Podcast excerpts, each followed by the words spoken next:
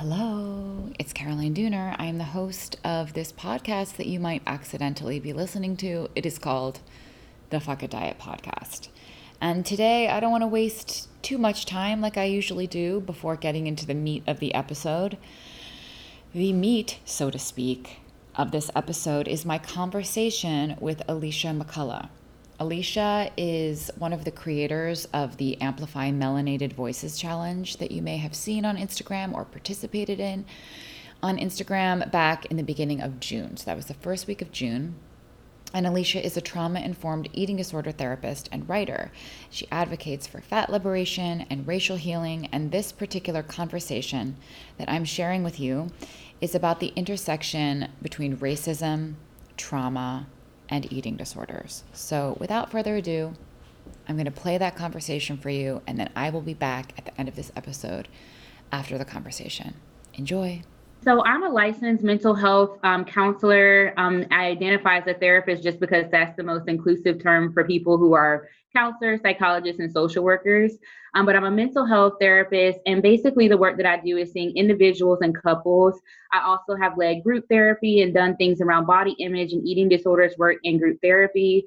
Um, outside of more of the clinical capacity, I also do activism work. So I'm really big um, into social media and talking about anti racism and racial justice and racial healing.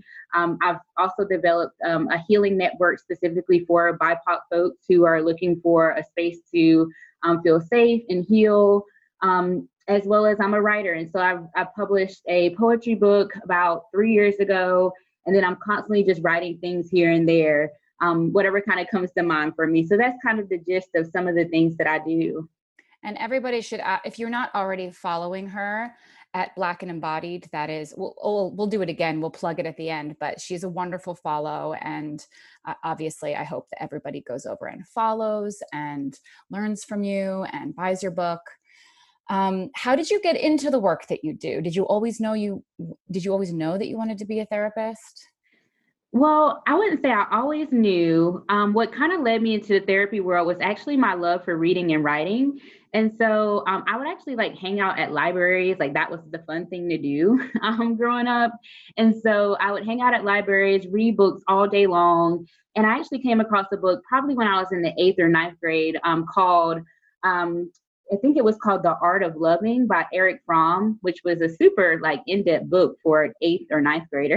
yeah, um, and it was written by this German psychologist, Erich Fromm. And I just remember like reading the book and, or reading an excerpt from the book and thinking, man, I really wish I could like understand what he's saying. Like there was a part of me like I could understand other books, but I kept hitting this like wall when it came to his work. And so it just made me more intrigued. You know, it felt challenging. And so I'm like, okay, well, if this is psychology, I definitely want to be a psychologist. Wow. Um, and so um, that's what really got me into kind of seeking out the therapy field. And also, of course, just kind of, you know, what people might normally say is I just wanted to help people. Mm-hmm. Um, I was really good at like talking to my friends and helping them through their issues. And so, um, you know, here I am, this first generation college student. I go off to college and um, I studied psychology. And then when it came time for my graduate degree, I decided to go the counseling route because I knew I wanted to sit face to face with people and talk about the um, individual problems that they were facing in their life. Um, I just didn't know um, all the ins and out of what I was of what I was cut out or what I was getting from it, but um, I definitely enjoy it, and that's what led me to the therapy field um, in itself. Wow. And you know, this is really embarrassing to say, but I have a friend who's a therapist. And the other day I was like, wait, wait, wait, wait. What what is the difference between a psychologist and a therapist? And she was like, well, you know, therapists work, definitely work one on one with people, actually, like clinically work, mm-hmm. you know, in therapy sessions. And psychologists can do lots of things and they can, you know, write, you know, study or, you know, what's the word I'm looking for? Re- research, research and go through theory and stuff like that. So I actually never knew that which is yeah. no no not at all. I think a lot of people don't know like i didn't even know until um you know seeking out a graduate program that you know essentially you're right like all of the fields technically do the same things we just come from different historical backgrounds like mm. around our training. Um, but i've actually since being out of graduate school worked with both psychologists and social workers um, and find that our disciplines are have a lot of overlap actually. Um, but again it's kind of that historical framework there that kind of sets them apart Right. Oh, that, that's very interesting, actually. So you are trauma informed. You look at things from the perspective of trauma, which I personally think is so interesting and important. And I, I, ha- I feel like not everybody has an understanding of what trauma is and why it's such an important piece of the work. Can you Yeah. talk about that a little bit? Can you talk about trauma? Talk about what it even is in the first place? Yeah. And so um, for me, you know, defining trauma as a deep, distressing, or disturbing experience. Um, and so when I think about that, I think about, you know, what kind of even led me into incorporating that into the eating disorders and body liberation work is Mhm. that a lot of times those disturbing experiences and um, that distress gets stored in our bodies. And so, um, you know, even throughout my, you know, introdu- introduction into the eating disorders and therapy field, I started thinking about my own experience of trauma and my own experience in my body, just being, you know, a Black woman living in the South and just the Mhm. impact that's had not only on me, but on my family as well. And so that's what kind of led me to incorporate that lens on top of the eating disorders and body justice work um, as well as kind of thinking a little bit about the effects of like post traumatic um, stress disorder and post traumatic slave syndrome, and then daily racial trauma. You know, um, some of those things um, came up for me in thinking about, wow, like when we think about communities, especially marginalized communities, there's so many other layers and overlaps that influence the way we show up in our bodies. Um, and of course, you know, oh, influence the way we interact with food, you know, and our, and our bodies and the way we navigate this world. Yeah, that makes a lot of sense. And I- and I when you said the daily racial trauma, that is something that I feel like I feel like we're, you know, the conversation is definitely happening now on a bigger scale, thank God. Yes. the, the, these smaller moments that are still traumatizing, um, can you talk about how that can manifest or what kind of things, what, what that could be, how small that could be, and how that could actually affect you long term? Yeah. I'll even, you know, kind of pull the lens back and just think about, um, you know, overall, just the systematic trauma, you know, of racial trauma and how these systems were built, you know, with people like me not in mind. And so, because of that, you know, trying to navigate a system that was never built for you is challenging and was set up not to be for you is very challenging. And so, I think about that being kind of the first. I think about institutional racism, thinking about how a lot of our institutions, our universities, you know, are developed again another way of push out, another way of not making us feel included um, in a lot of ways. And so, even me navigating being a first generation college student, that was an identity on top of all the others that I also had to to navigate just being in an institution. Um, of course, there's the personal racism that you know we experience day to day. You know, the microaggressions, even being um, you know, having your hair touched and being petted as if you're like an animal in a zoo. That's dehumanizing. Um, but I think it just happens so often because people are very curious and they want to know. And at the same time, although the intention is, I just want to know and I'm curious, I think the impact can be, wow, like you think I'm an animal or you de- are dehumanizing me. And, you know, the impact of that happening often, you know, does does contribute to that trauma and it's kind of like the little cuts that lead up to the big wound you know Yes. Yes. um, yeah so that and then i also think kind of the last one being internalized trauma so the trauma that you know you kind of internalize from the world you know when you're constantly hearing you know that you don't belong or you're constantly pushed out and made to feel different that's um, some messages that you might even start to internalize you know some anti blackness or even some racism that you might internalize and put that on yourself. So it's all of these kind of things that you're walking around with all day long, and they're certainly def- having an impact on your mm-hmm. body. Yes. And I think that's kind of the difference with trauma, right? It's like it's affecting your body. It's like stored as opposed to just the mental dialogue, right? They're Yes. it's actually and they're connected, but it's a lot harder to heal the layers of trauma in the body. Yes, absolutely. Um, I know there's a book out called "The Body Keeps the Score" by Bessel van um, Dinkolt, if I'm not mistaken, if I'm saying that right. Yeah, yeah. Um, yeah, and so that book really goes into depth about how, although we might not cognitively remember all of the things that we've been through, the trauma that we've been through, it does get passed on biologically as well as it's stored in our bodies. And so our bodies are responding in that fight, flight, or freeze um, state, you know, in response to things we might not even know or remember. And so that's why I also kind of add on that other layer of um, thinking about how post traumatic slave syndrome is passed down, thinking about how um, post traumatic stress syndrome is passed down, and all of the effects of those um, diagnoses as well, um, and how those show up in our bodies too. Yes, the ancestral piece. We can't yes. forget that. You yes. can't just snap your fingers and be like, "Well, I haven't experienced it." It's still it's still there in our bodies and it's also there systemically as you said. Yes, yes, absolutely and you saying it was just so so eloquent you said these systems that were built with me not in mind mm-hmm. Mm-hmm. Ugh, and that's i mean i'm i am so glad that the I, I really do feel like the conversation is starting to re- like people are being forced to have the conversation where they were just able to ignore it before. Obviously i'm talking about white people yeah. able to ignore it before but um but it's just so layered and it goes so deep. Yeah. Um, yeah.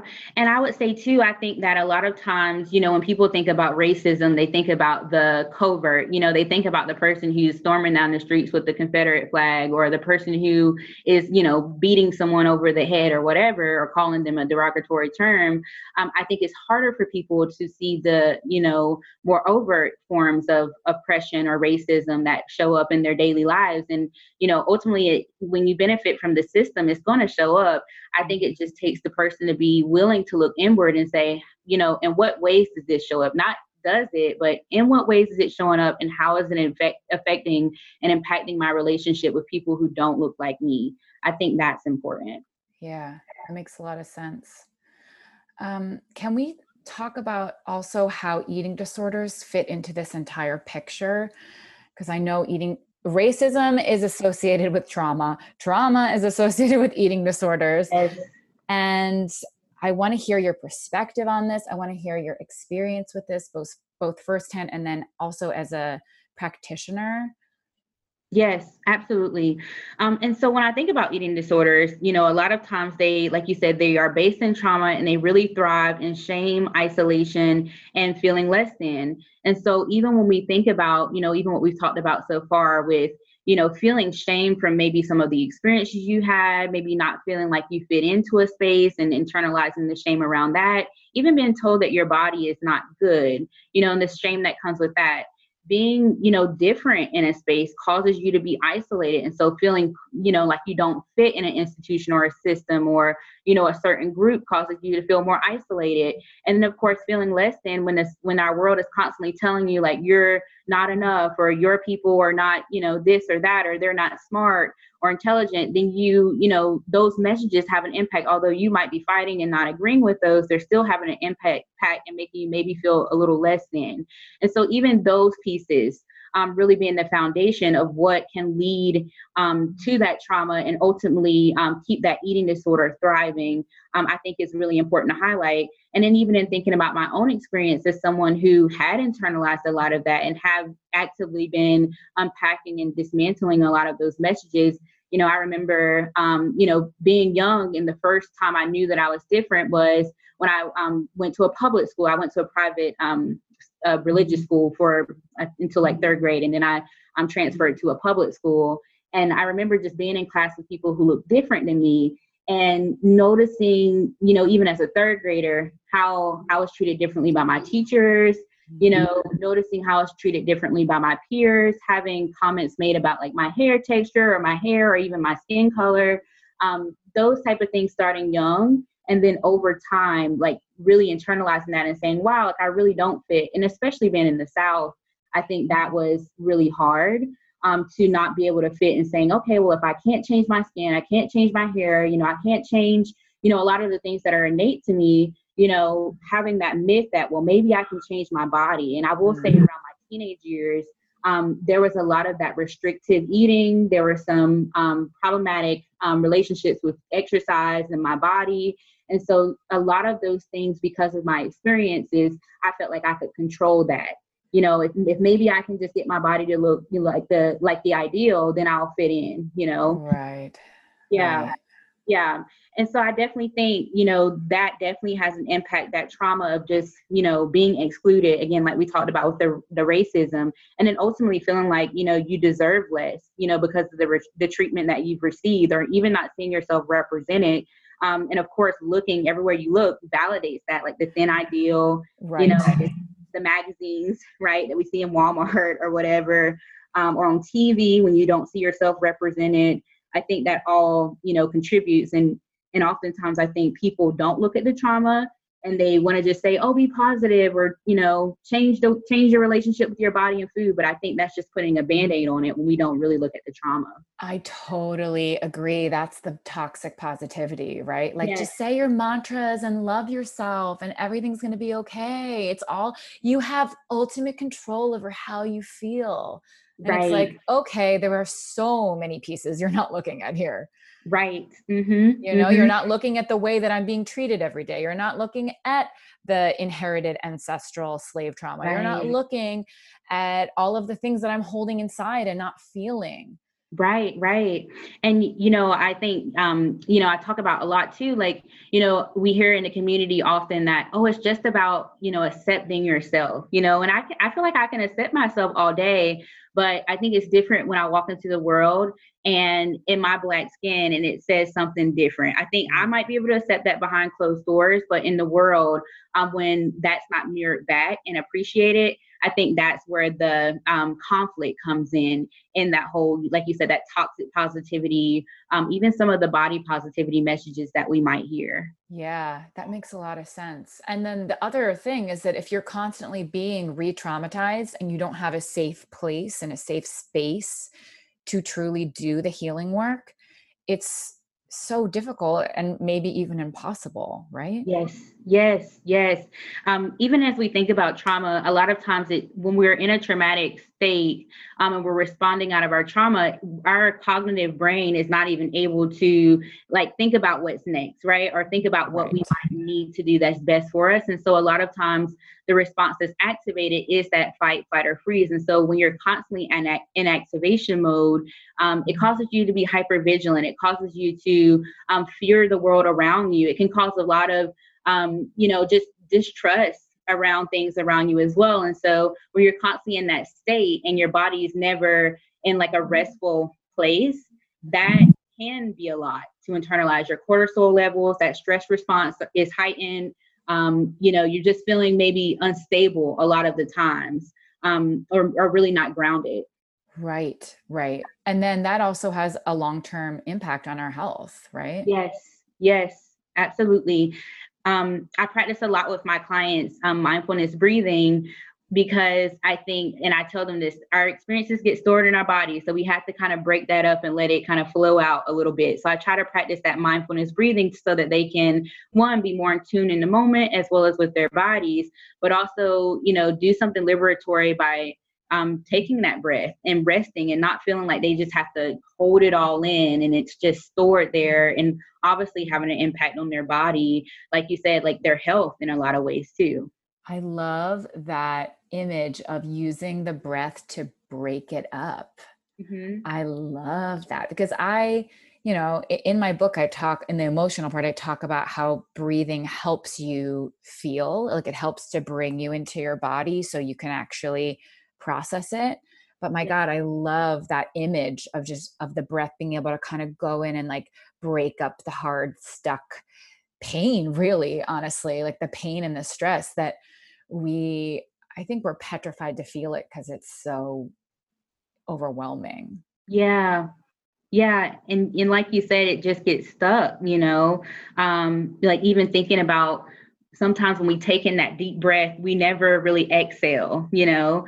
Um, and so it's just sitting there and and we're never letting it go, we're never releasing. And I think release is a part of that liberation, much like rest much like you know um, going against things that are a part of these systems that hold us down i think all of those things are liberatory and so i'm always telling my clients do the thing that you feel like your body needs but first you have to listen to know what it needs oh that's beautiful i really love that we have such a poor cultural understanding of eating disorders in the first place mm-hmm. um, and we tend to think of well first of all from my perspective we tend to think that dieting is healthy living instead of actually often a manifestation of disordered eating.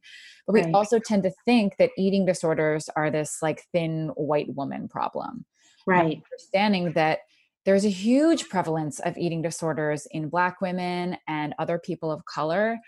Um, can we talk about that a little bit? I mean, just the fact that that goes sort of underrepresented and underdiagnosed is kind of a manifestation of medical racism. Oh yeah, yeah, absolutely. And I even think about, you know, where it started and what purpose it served. And so even when I think back to, you know, how we even got these categories, I think about race. I can't think of the actual philosopher who came up with these categorizations of race and um, actually divided race not only by, you know, skin color, um, but and by group, but also by phenotypical differences such as hair, lips, nose, eyes.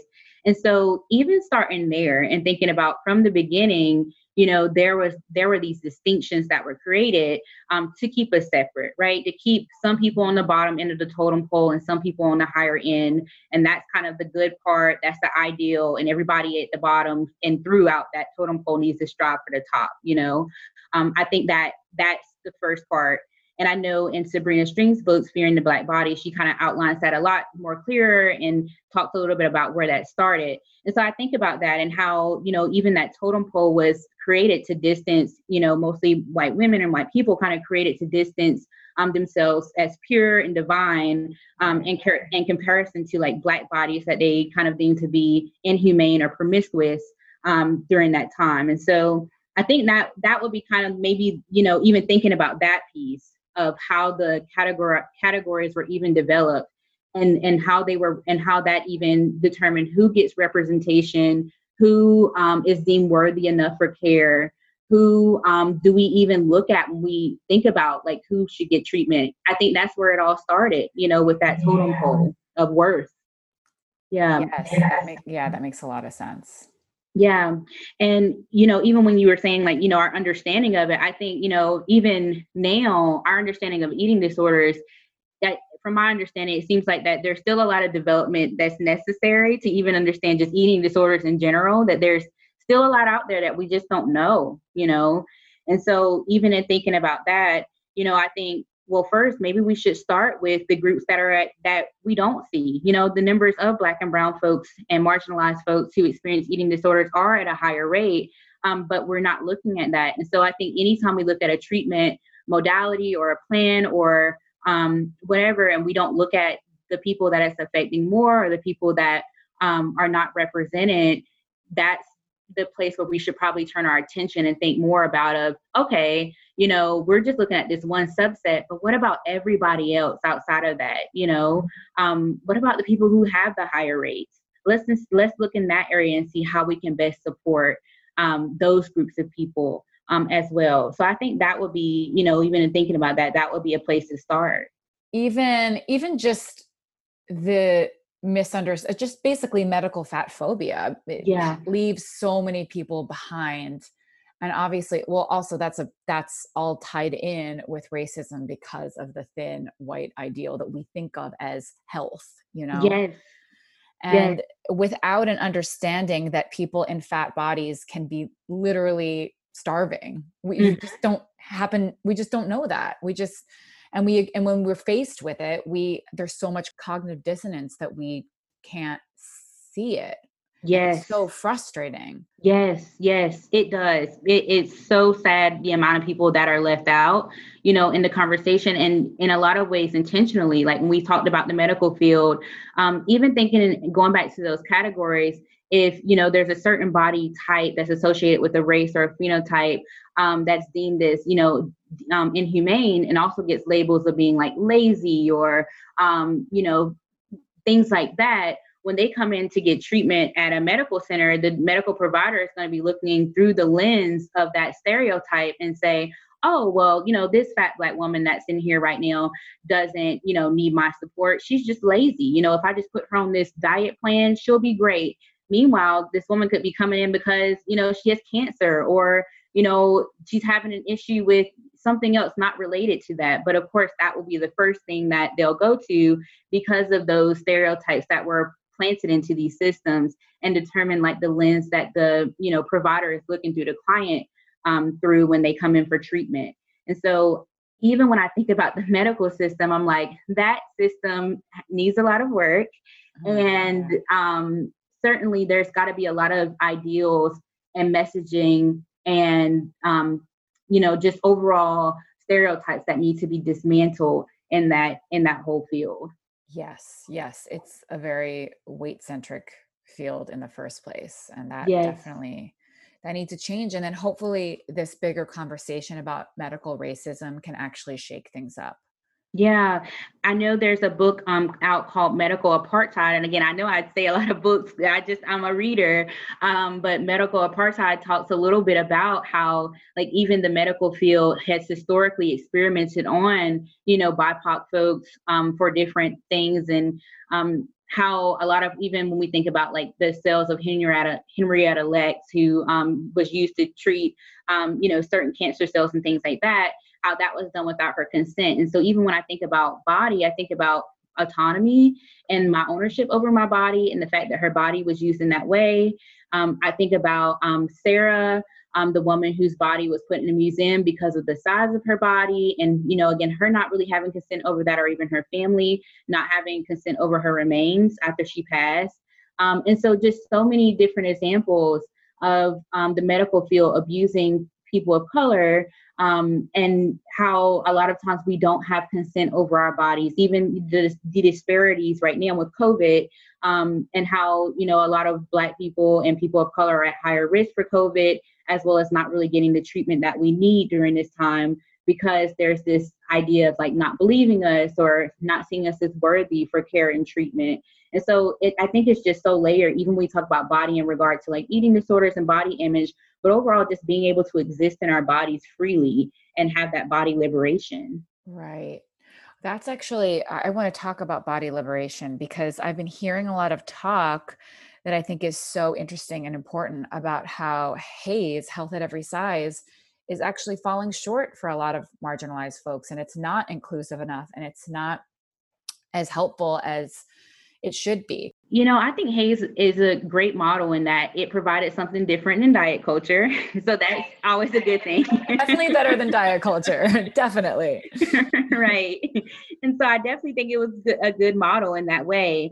And I think, you know, in a lot of ways, it was kind of a saving grace for some people. And so um, oftentimes, again, we see, you know, what works for some people, they'll stop at that extent of how how it works for them or how it makes them um, feel more liberated in their experience.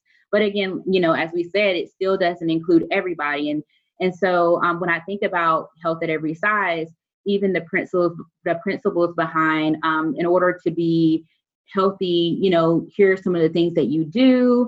Um, but there are some people, especially people who have, you know, lifelong illness or chronic illness or you know, terminal illness that can't be healthy, you know, and so if they can't be healthy, what does that mean about them? Are they less worthy? You know, are they still, do they still kind of fall into um, the category that is deserving of treatment, although they may not be ever considered quote unquote healthy? You know, so I think those are some of the things that I think about even with that. Um, I know even thinking about intuitive eating, which is a, a great model, and definitely again a, a an improvement from diet culture. Um, but even thinking about, you know, access and who might have access to eat um, the things that they want, you know, um, the things that, you know, are feel good to them and good to their body. Some people, you know, live in areas where they have just the one thing that they don't really like and that's all they can afford and that's it, you know. Um, and so even thinking about those things, thinking about HAES not being body liberation and, and that it doesn't address you know some of the things we talked about of like what is it like for me to step out in the world you know in a black body or in a trans body you know um, it doesn't really address some of those things and so again i think it's a, a wonderful model in that you know it steps away from diet culture but I think some people kind of stopped and said, okay, this is what applies for me. This works. I'm good. And that was the end. And so right. um, I think we have to move beyond that. Right. And again, I understand everybody won't. So it, yeah, you're so right that it it very much addresses weight stigma and it addresses the trauma from weight stigma that can affect your health, but it it sort of in passing mentions other marginalized identities, right? Right. Mm-hmm. So it's not really talk it's not really centering and focusing on the issues that other people may be going through mm-hmm. and it also you're so right that when there's an access issue that is another example of not having a safe environment to heal in it's it really is impossible to heal your your food issues or your disordered eating or your difficult relationship with food if you still don't have access to right. the food that you want or need Right, exactly, exactly. Um, and I think that's you know where it needs to be advanced. You know, um, where we have to think about well, what's next? Maybe it's not you know the intuitive eating. Maybe it's something different. And I don't know even what that would look like now, to be quite honest. Um, but I do think that that brainstorming process should begin so that we don't you know miss anybody in the process of this whole liberatory movement, as well as in the eating disorders field. We don't want to leave anybody behind. Right. Yeah, that's really, really important. Yeah. Um, can we talk about you created this this resource for people to learn, which is I, I really I benefited from it a lot actually. And it's your it's your seven your seven circles of whiteness. Yes. Can you talk about that a little bit? Yeah. Um, and so the seven circles of whiteness, I created it as a learning tool. Um, and it really was um, from my interactions with certain white people that I've come in contact with personally. Um, and so through those interactions just throughout my life, I've kind of, I kind of started to notice that there were some similar patterns with similar people. And so I started writing some things out, just some characteristics. And then I was thinking, okay, these characteristics sound very similar as well. And so if I had like a category or, or headline for this specific, you know, category, what would that be? And so that's where some of the categories came from, as well as the similar characteristics as well. And really it was supposed to be, again, a learning tool and an introspecting tool, an introspection tool to say, okay, where am I at? You know, what category or categories do I fall into? And then once I figure that out, what do I want to do with that information? You know, do I want to um, you know, change? Do I want to just sit with it? Um, but I thought it was just so relevant just to put out, especially during this time where, like you said at the beginning, people are a little bit more open to learning um, and kind of looking inward and seeing, you know, what are the areas that I might not like or that I want to work on. And so um, that's what really encouraged me to put it out. Um, it has been noted as a controversial piece. I have got some um, feedback, both positive and negative, on both sides of that, um, which is okay. And so um yeah yeah. Anything that pushes anything that's like new and pushes the boundaries a little is unfortunately always going to come with that feedback that's so frustrating to just have to feel. It's like okay if you don't like it you don't need to tell me. You can just Stay out of my DMs, please. Right, right. And I'm actually gonna do a um a web series on it because I did get so many DMs from people kind of wanting more questions. Like they send me like specific questions, like, "Hey, my husband is this, and so what does that mean?" And I'm like, mm-hmm. I don't know.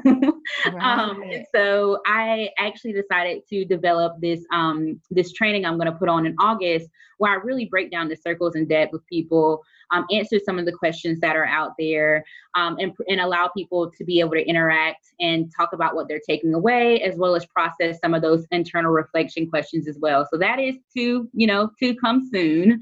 I'm, I'm super excited about it. I have some um, other clinicians who are um, wanting to help me with it. And so it won't just be me as well. It'll be a chance so that people can get another perspective, um, just to have that co-facilitation throughout that process too.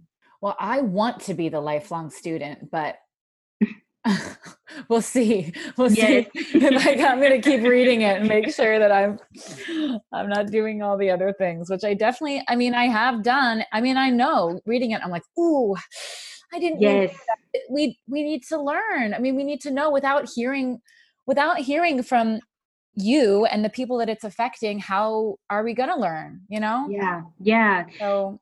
Yeah, and I appreciate that. I really do because I think that a lot of times, um, you know, there's this this pressure of perfection and i think you know even within you know white supremacy there's this um, feeling of arrival that arrival mindset that happens And I, you know, a part of kind of doing that anti-racism work is really unpacking and dismantling those ideas that you you arrive, you know, at anything really in life, right. um, or you know, um, that you have to get it perfect and do it right, you know, all the way through. You know, I think that those are just two of the biggest things that I've noticed have come up in the past couple weeks with everything going on.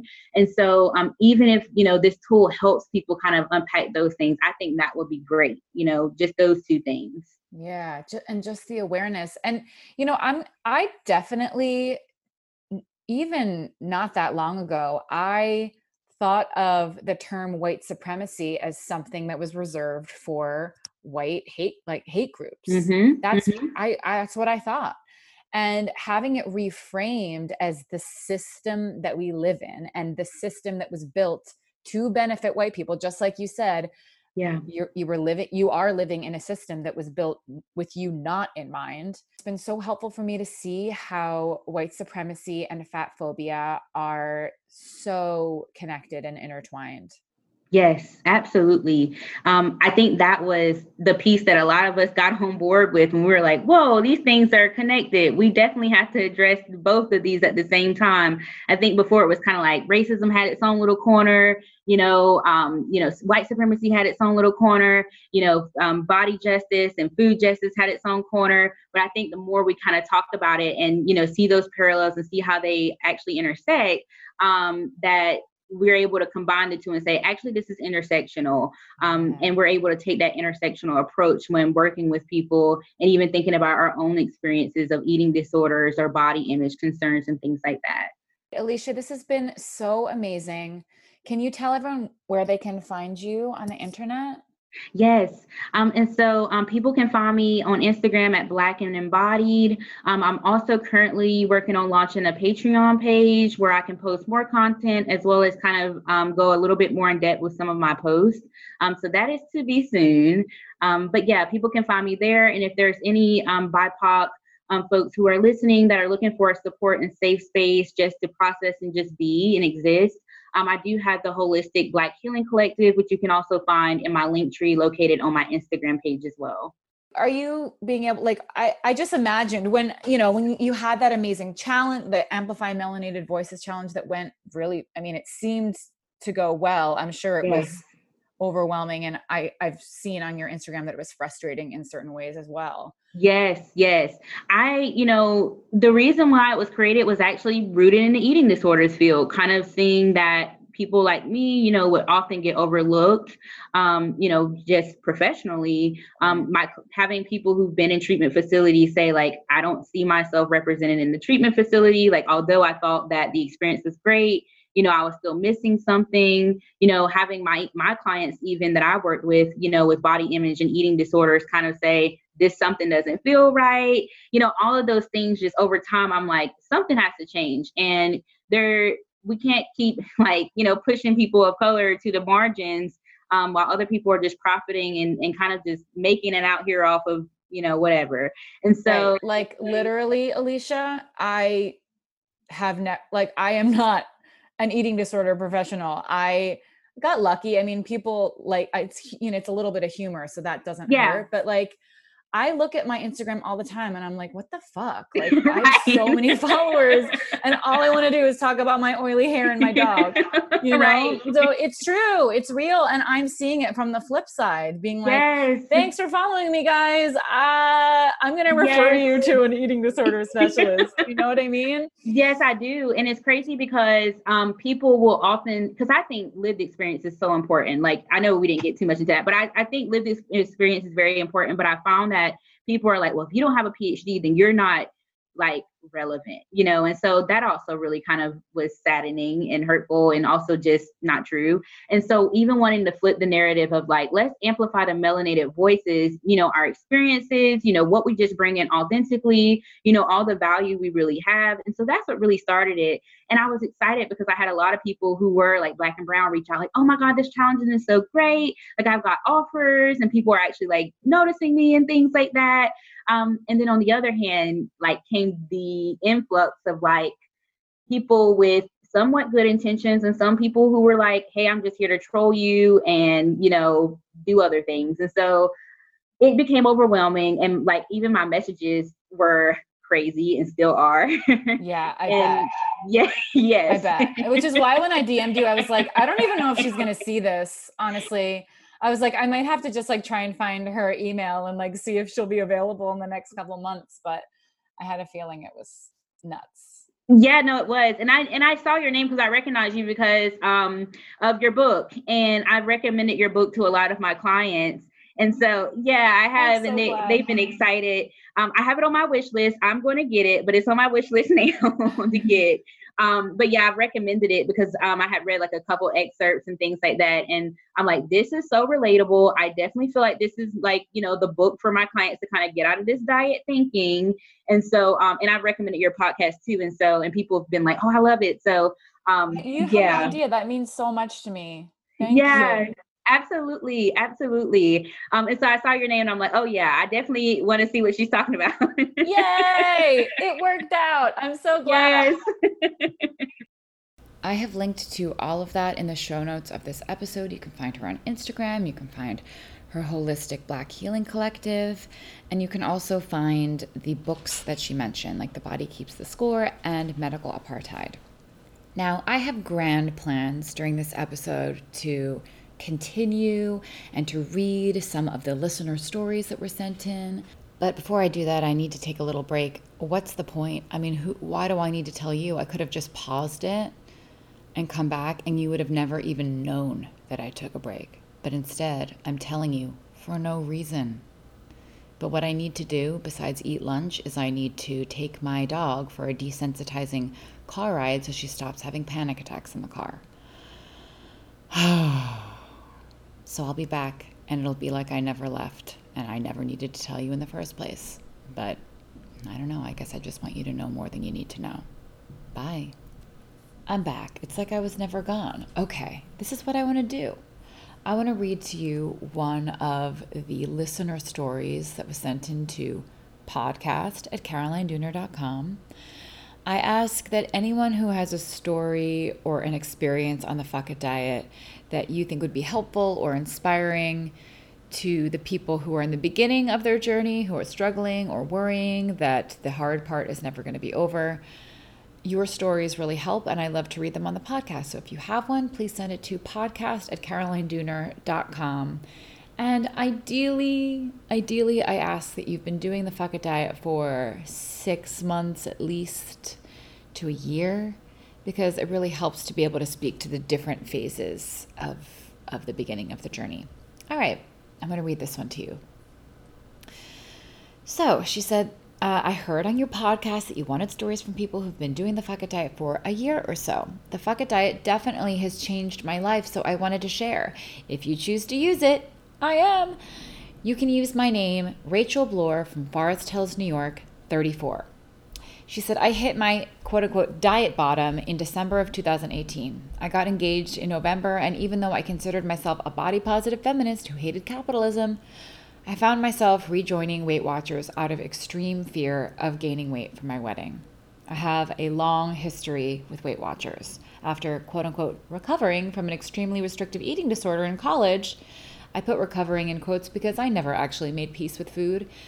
I maintained an all or nothing relationship with food and gained a good amount of weight. I eventually joined Weight Watchers and became a quote unquote weight loss success story. I got to my quote unquote goal weight and became a quote unquote lifetime member. An honor Weight Watchers bestows on you if you maintain your goal weight for six weeks. Six weeks! Lifetime success in six weeks. And eventually, I became an employee and worked as a leader of the meetings. And she's saying WW because that's what they changed it to, but this is Weight this is Weight Watchers and they haven't changed anything. Weight Watchers was a terrible company to work for. The pay was terrible and all employees must quote unquote weigh in monthly at goal weight to stay in good standing. Let me read that again. The pay was terrible, and all employees must weigh in monthly at goal weight to stay in good standing. I eventually quit and disillusioned over the terrible treatment of their mostly female employees, I stopped following the program. Oh, and I was also an alcoholic and a drug addict, and a Weight Watchers poster child. Lol. That had its own problems as I was drinking thousands of calories every day while terrified of gaining weight, so I obsessively rationed my food. Enough so I wouldn't black out too early, but not so much that I'd gain weight. In 2016, I got sober, which was the hardest and best thing I've ever done. And since I wasn't drinking, I started eating again. It was glorious. I ate potato skins, ice cream, anything I wanted. It all didn't matter as long as I wasn't drinking. This peaceful relationship with food, though Weight Watchers points and calorie counts were still in the back of my mind at all times, I always wanted to be quote unquote good if I was quote unquote bad the day before. It lasted until I got engaged. I was a feminist and I felt so strongly that no one should have to lose weight for their wedding. But a quiet voice in the back of my head said, But you need to lose weight for your wedding, which I think a lot of us can relate to. I rejoined Weight Watchers, giving my hard earned money to a company that had treated me so terribly. I was disgusted at myself for doing it, but I felt like I had to. Around this time, I saw some women I respected posting about how intuitive eating changed their lives. I Googled it, always curious to know about a new diet, and I read the 10 principles, and they blew my mind. I didn't know that not dieting was an option. So I bought the intuitive eating book and read it, and I cried at almost every page. The idea of unconditional permission to eat was so foreign and amazing to me, but I was still holding on to the idea that I could lose weight by doing intuitive eating right. And I did the exact same thing back when I read the book Intuitive Eating. I was 18. I'm, this is obviously Caroline talking about her own experience now, my own experience. I did the exact same thing. I thought that if I did intuitive eating right, I would be thin and lose weight. Guess what? It sabotaged me. a friend recommended the Food Psych podcast as a good companion to stop from turning intuitive eating into a diet. So I started listening. A few, and Food Psych is Christy Harrison's podcast. A few episodes in, you were the guest, meaning me. The Fuck It Diet was about to come out, and the episode touched me. So I ran to the bookstore to buy it as soon as it was available. That's so cool. It's so nice. So nice that going on people's podcasts actually works to communicate with the people who should be reading your book. Whoo! Okay, I proudly posted a picture on Instagram of me with the book saying, This is my wedding diet because I didn't want anyone pressuring me to lose weight for my wedding. Reading the Fuck It Diet was truly transformational. The intuitive eating book was good, but some things weren't so obvious to me. I remember sitting in Madison Square Park reading that, oh, reading in the Fuck It Diet that hunger is not a moral failing. I couldn't believe it. I have been hungry my whole life, and I always thought that there was something wrong with me because of it. I never realized that I might have been hungry because my body wanted to eat food. The Fuck It Diet also told me that I would gain weight and that it was okay. Before reading that, I was holding on to, onto the idea that I could give myself permission to eat and still lose weight or stay the same. Reading about how gaining weight was so important because it meant coming to terms with my own inner fat phobia and learning to love my body unconditionally was also so important. I lost my place. I'm sorry. I went through the refeeding phase and came out the other side. For a while, I kept two pints of Americone Dream in my fridge at all times. I don't know what that is, but I'm guessing it's ice cream. I needed to have the backup pint to really feel like I wouldn't run out. After a while, I stopped even remembering it was in the fridge or a freezer, I guess. Now I've moved on to chocolate Haagen-Dazs and I buy it in quarts rather than pints because it's a better deal and I have no more fear in connection with ice cream. I have gained weight I don't know how much, but I legitimately feel like I look great. Some of my clothes don't fit anymore, but a lot of them do. I went on my honeymoon and I wore a bikini and I was able to do all of that in my body. On my honeymoon, I was in Tanzania, I think that's how you pronounce it, and the doctor warned us not to eat any fresh fruits, fruits, fresh foods, any fresh fruits or vegetables, only well cooked food. I dutifully complied, and then on the last day, I couldn't take it anymore and I devoured a salad. My body craved the fresh crunch, and I wanted it so badly. Not because it was healthy or because my diet said to, but because I wanted it. And this is not something I could have imagined before the Fuck diet. By far, the best thing that intuitive eating and the Fuck diet have given me is an awareness of how diet culture hurts not just me, but so many people, and so many people with less privilege than me. The misogynist, racist, and capitalist roots of diet culture are things I can't unsee. And now I do the fuck it diet not just for my own peace of mind, which is amazing. She put that in parentheses, but also because I can't participate in a system that hurts so many people. I'm so grateful for the peace I've gotten and can't wait to see where this journey takes me. XOXO, Rachel. Thank you, Rachel, for sending that in. If anyone else has a story they think would be inspiring and helpful to the people listening to this podcast, you can send it to podcast at carolinedooner.com.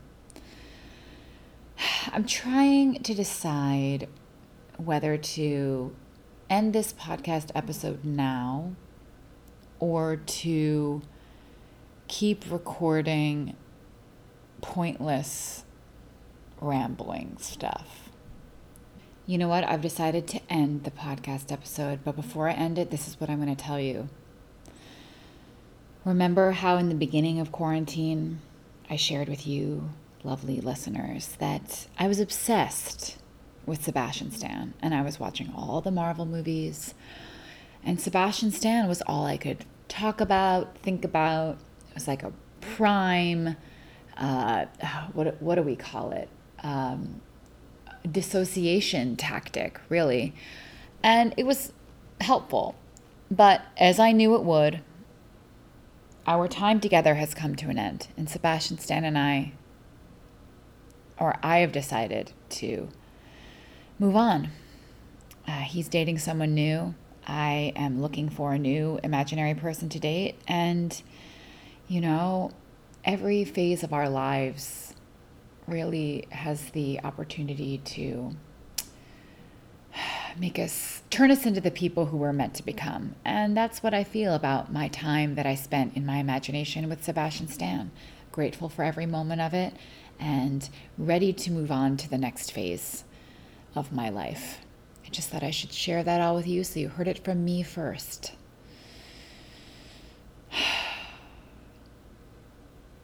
Uh, I will update you if I ever have another imaginary boyfriend, fiance slash husband. Though at the rate I'm going, I only fall in love like once every decade, maybe every five years.